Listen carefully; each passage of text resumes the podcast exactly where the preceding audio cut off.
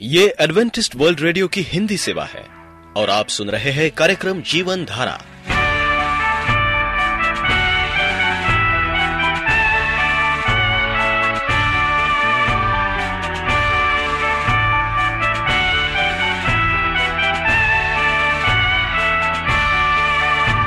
कार्यक्रम जीवन धारा सुनने वालों को मैं स्मिता और मैं अमित। हमारा प्यार भरा नमस्कार। एडवेंटिस्ट वर्ल्ड रेडियो की हिंदी सेवा में हम आपका स्वागत करते हैं।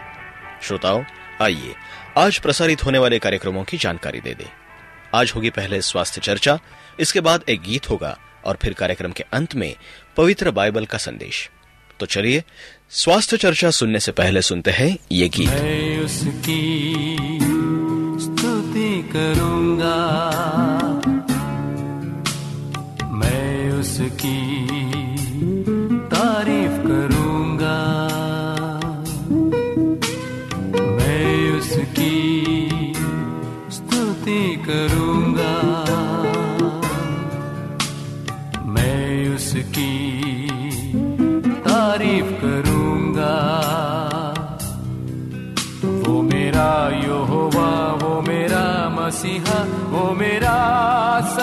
कुछ है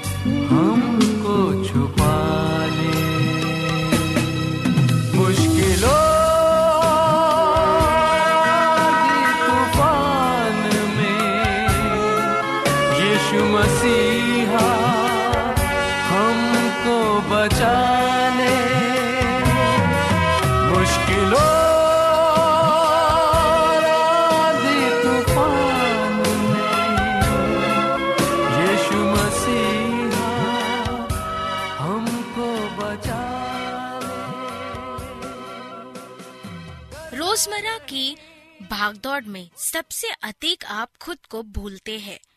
दूसरों को देखकर हैरत होती है, पर आप खुद कितने हैरत अंगेज और खूबियों से लबरेज है। इस पर ध्यान ही नहीं जाता। लोग क्यों आपको पसंद करते हैं और क्यों आपका साथ पाने के लिए बेताब रहते हैं?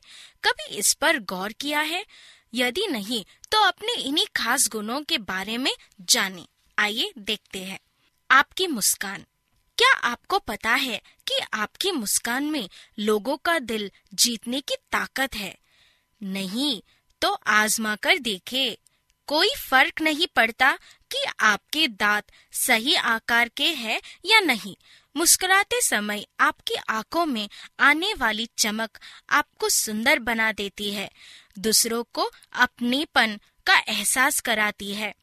आप उनकी स्थिति भले ही बदल न सके, पर उनके मूड को ज़रूर बदल देते हैं। आपका मिजाज। लोगों को लगता है कि यदि आप साथ है तो उदासी आसानी से पास नहीं फटकती। कैसा भी माहौल हो, उसे हल्का बनाने का हुनर आपके पास है। हर रोज की अजीबो गरीब झुंझला देने वाली स्थितियों में भी आप हँसी का कोई न कोई कारण ढूंढ लेते हैं।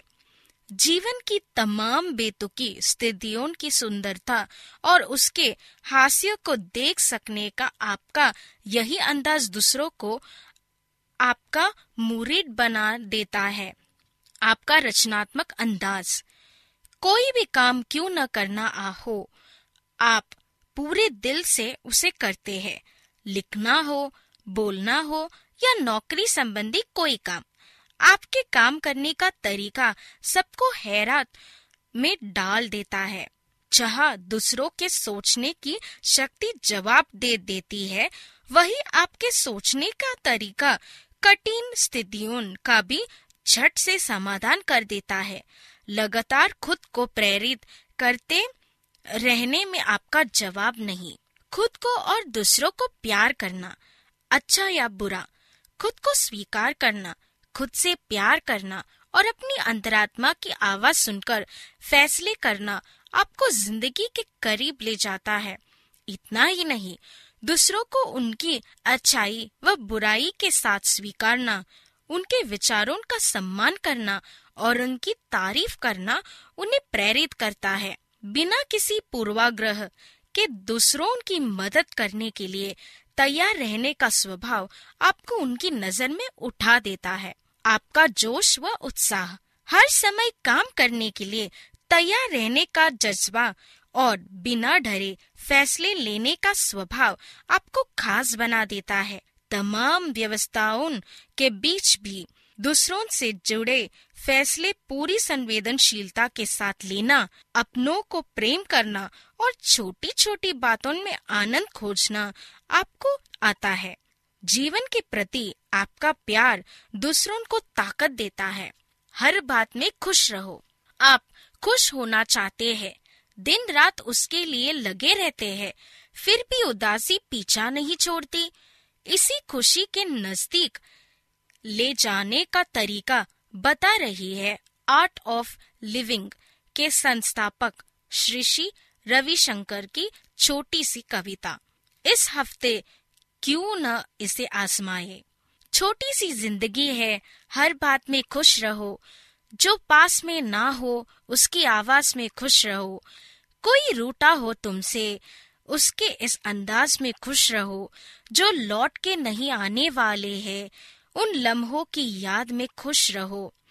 कल किसने देखा है, अपने आज में खुश रहो। खुशियों का इंतज़ार किस लिए, दूसरों की मुस्कान में खुश रहो। क्यों तड़पते हो हर पल किसी के साथ को? कभी तो अपने आप में खुश रहो। छोटी सी ज़िंदगी है, हर हाल में खुश रहो। आप एडवेंटिस्ट वर्ल्ड रेडियो का जीवन धारा कार्यक्रम सुन रहे हैं। यदि आप पत्राचार द्वारा यीशु के जीवन और उनकी शिक्षाओं पर या फिर स्वास्थ्य विषय पर अध्ययन करना चाहते हैं तो आप हमें इस पते पर लिख सकते हैं। हमारा पता है। वॉइस ऑफ़ प्रोफेसी ग्यारह हेली रोड नई दिल्ली एक एक शून्य शून्य शून्य एक इंडिया। तो आइए पवित्र बाइबल से आत्मिक संदेश सुनने से पहले और एक गीत सुनते हैं।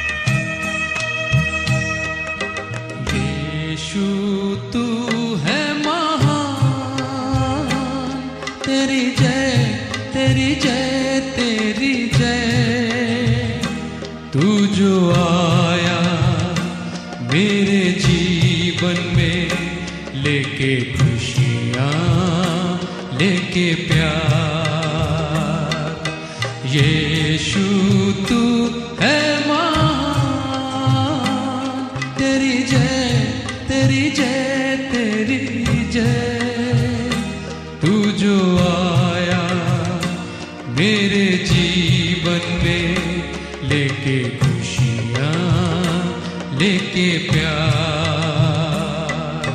यीशु तू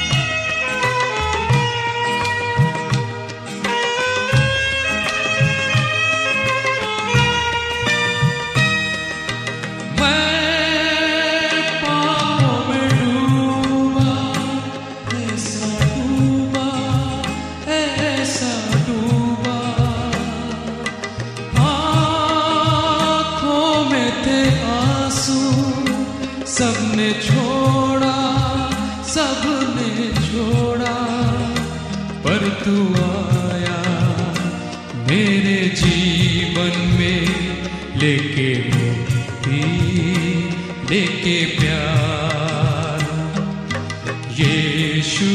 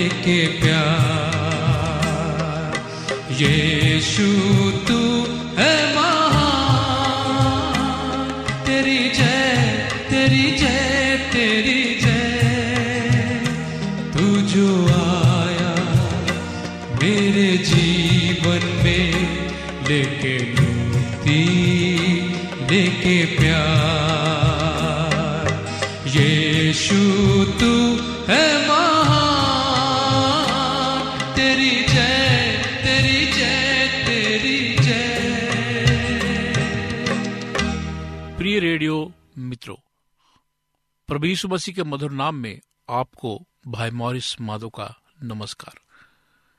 मित्रों, नेहमाया परमेश्वर का दास था। हम नेहमाया की पहली अध्याय में पढ़ते हैं कि तब हनानी नामक मेरा भाई यहूदा से आए हुए कई पुरुष आए। अब मैंने उनसे, उन बचे हुए यहूदियों के विषय में, जो बंधुआई से छूट गए थे और यरूशलेम के विषय में पूछा, उन्होंने मुझसे कहा, जो बचे हुए लोग बंधुआई से छूटकर उस प्रांत में रहते हैं, वे बड़ी दुर्दशा में पड़े हैं। उनकी निंदा होती है, क्योंकि यरूशलेम की शहर पना टूटी हुई और उसके फाटक जले हुए। ये सुनकर मैं, यानी नेहमाया, बैठकर रोने लगा। और कितने दिन तक विलाप करता और स्वर के परमेश्वर के समुख उपवास करता और प्रार्थना करता रहा। नेहमाया राजा का प्याव था। वो राजमहल में रहने वाला, लेकिन वो अपनी जाति, अपने समाज, अपनी कलीसिया को नहीं बोला वो उससे प्रीति रखता था।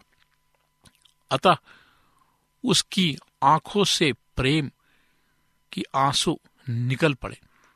मित्रों, आज कौन है जो अपने समाज अपनी कलेसिया की दुर्दशा और निंदा होते देख रोता है, आँसू बहाता है। वर्तमान कलिसाएँ यद्यपि दुर्दशा में पड़ी है, फिर भी हमारे कितने विश्वासी हैं जो देखकर भी इनके लिए कुछ नहीं कर पाते हैं। भला क्या करेंगे?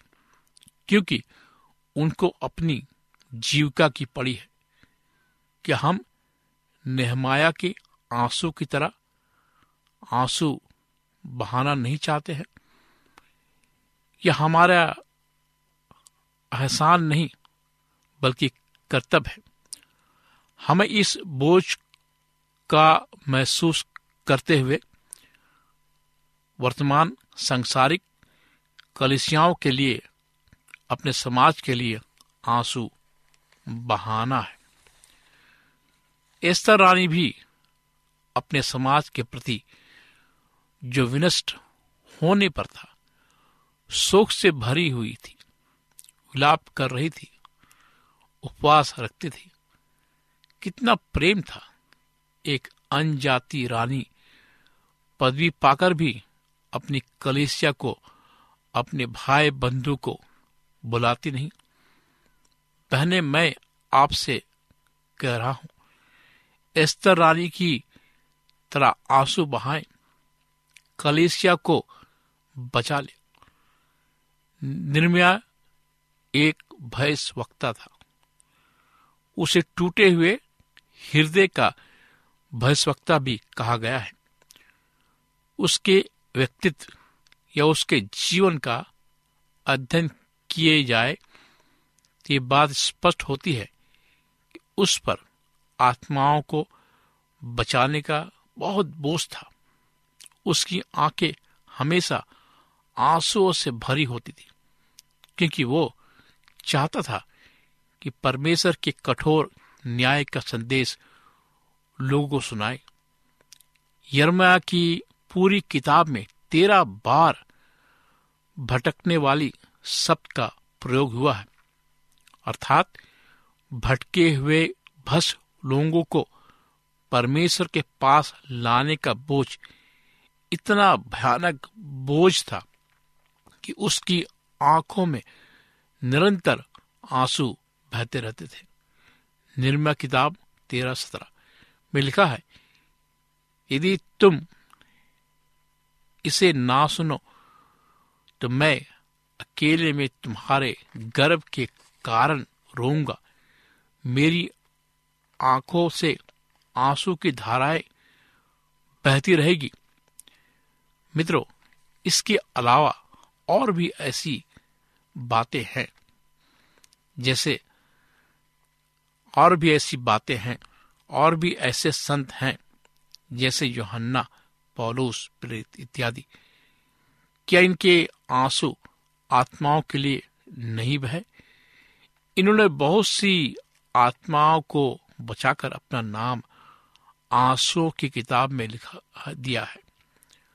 अब वे नहीं रहे, लेकिन हमें उनके बदले हम मसीहों में से प्रत्येक भटकी आत्माओं को बचाने का निर्णय ले सकते हैं। इस संसार में सब अपने लिए जीना पसंद करते हैं। अपने स्वार्थ के लिए जीना ही ज़िंदगी का मूल समझते हैं। बाइबल कहती है, यदि मनुष्य सारे जगत को प्राप्त करे और अपनी प्राण की हानि उठाए तो उसे क्या लाभ?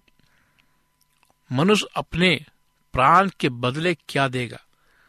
अतः उन आत्माओं के लिए विलाप करना है, जो परमेश्वर के रास से दूर है कि हम उन्हें बचाने के लिए तैयार हैं। अनेक परिवार ऐसे हैं जिसमें स्वतंत्र जीवन जीने की आदत है। कई परिवारों में भाई, बहन, माँ, बाप का कोई स्तर ही नहीं।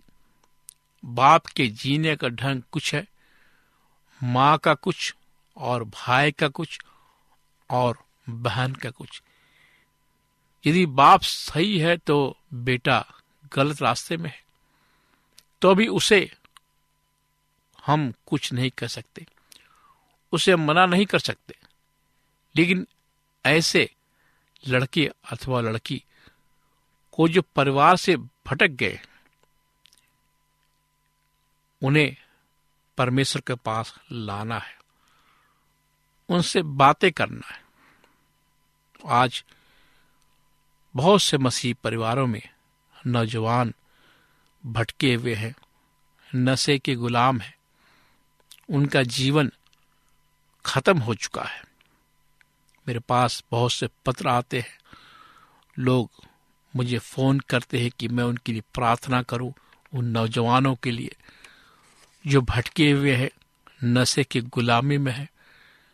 मेरे मित्रों, में आपसे कहना चाहता हूँ, आप ना घबराए, ना डरे परमेश्वर की तरफ़ देखें।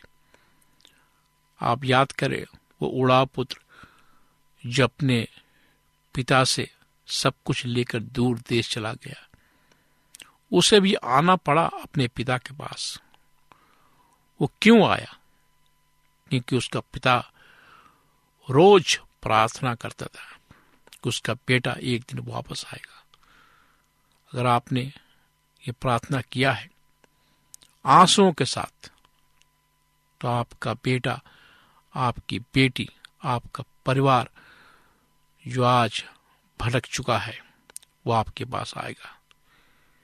यीशु एक बार अपने परिवार के लिए रोया। अपने पिता, भाइयों के लिए इसका समाचार पूरे मिस्र में पहुँच गया।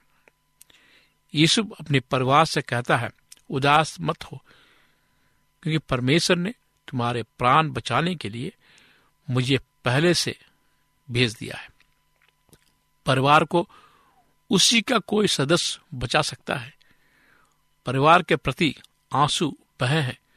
उनके नाम परमेश्वर की किताब में लिखे गए हैं कि हमारे नाम भी उस पुस्तक में लिखे गए हैं। मेरे मित्रों, आइए हम प्रार्थना करें। महान जीवित परमेश्वर, हम आज तेरे पास आते हैं। हम प्रार्थना करते खुदावन आज कलेसिया की दशा के लिए, और तमाम मसीहों के लिए खुदावन, और उन भटके हुए नौजवानों के लिए। शैतान आज हमारे घरों से हमारे नौजवानों को छीनना चाहता है, और उन्हें पाप में फंसाना चाहता है, और उनकी आँखों को बंद करना चाहता है। आज हम प्रार्थना करते हैं खुदावन, अपने श्रोताओं के लिए, उन नौजवानों के लिए, जो आज भटक गए हैं, पाप के गुलामी में है खुदावन, उन्हें तो वापस ला। अपने ऊपर खुदावन, ये ज़िम्मेदारी डाल उनके जीवन में। महान परमेश्वर हम उनके जीवन को तेरा हाथ में सौंपते हैं और इस प्रार्थना को प्रभु यीशु मसीह के नाम से मांगते हैं। सुन और ग्रहण कर। आमीन। मित्रों, आप हमें इस नंबर पर कभी भी किसी भी समय फ़ोन कर सकते हैं। अपने समस्याओं को बता सकते हैं। अपनी बीमारियों को बता सकते हैं। हम उन नौजवानों के लिए कहना चाहूँगा, अगर आप मुझसे बात करना चाहते हैं तो मैं आपके लिए प्रार्थना करूँगा। मेरा नंबर है नौ छ आठ नौ दो तीन एक सात शून्य दो। नौ छ आठ नौ दो तीन एक सात शून्य दो। मेरा ईमेल नंबर है Morris A W R at Gmail dot com Morris M O R R I S A W R at Gmail dot com आप हमारे कार्यक्रम को ऑनलाइन में भी सुन सकते हैं। हमारा पता है A W R Hindi Asia A W R Hindi Asia. इस कार्यक्रम को सुनने के लिए आपका धन्यवाद। परमेश्वर आपको आशीष दे। श्रोताओं हम उम्मीद करते हैं कि आपको आज का ये कार्यक्रम पसंद आया होगा। यदि आपका कोई प्रश्न या सुझाव हो तो हमें अवश्य लिखिए। हमें आपके पत्रों का इंतज़ार रहेगा। हमारा पता है कार्यक्रम Jeevan Dhara Adventist World Radio post box सत्रह पुणे चार एक एक शून्य शून्य एक महाराष्ट्र इंडिया। पता एक बार फिर नोट कर ले। कार्यक्रम Jeevan Dhara Adventist World Radio post box सत्रह पुणे चार एक एक शून्य शून्य एक महाराष्ट्र इंडिया और अब हमारा समय यहीं पर समाप्त होता है। इसी समय इसी मीटर बैंड पर आपसे फिर भेंट होगी। तब तक के लिए मैं स्मिता और मैं अमित हमें आज्ञा दीजिए। प्रभु आपको आशीष दे।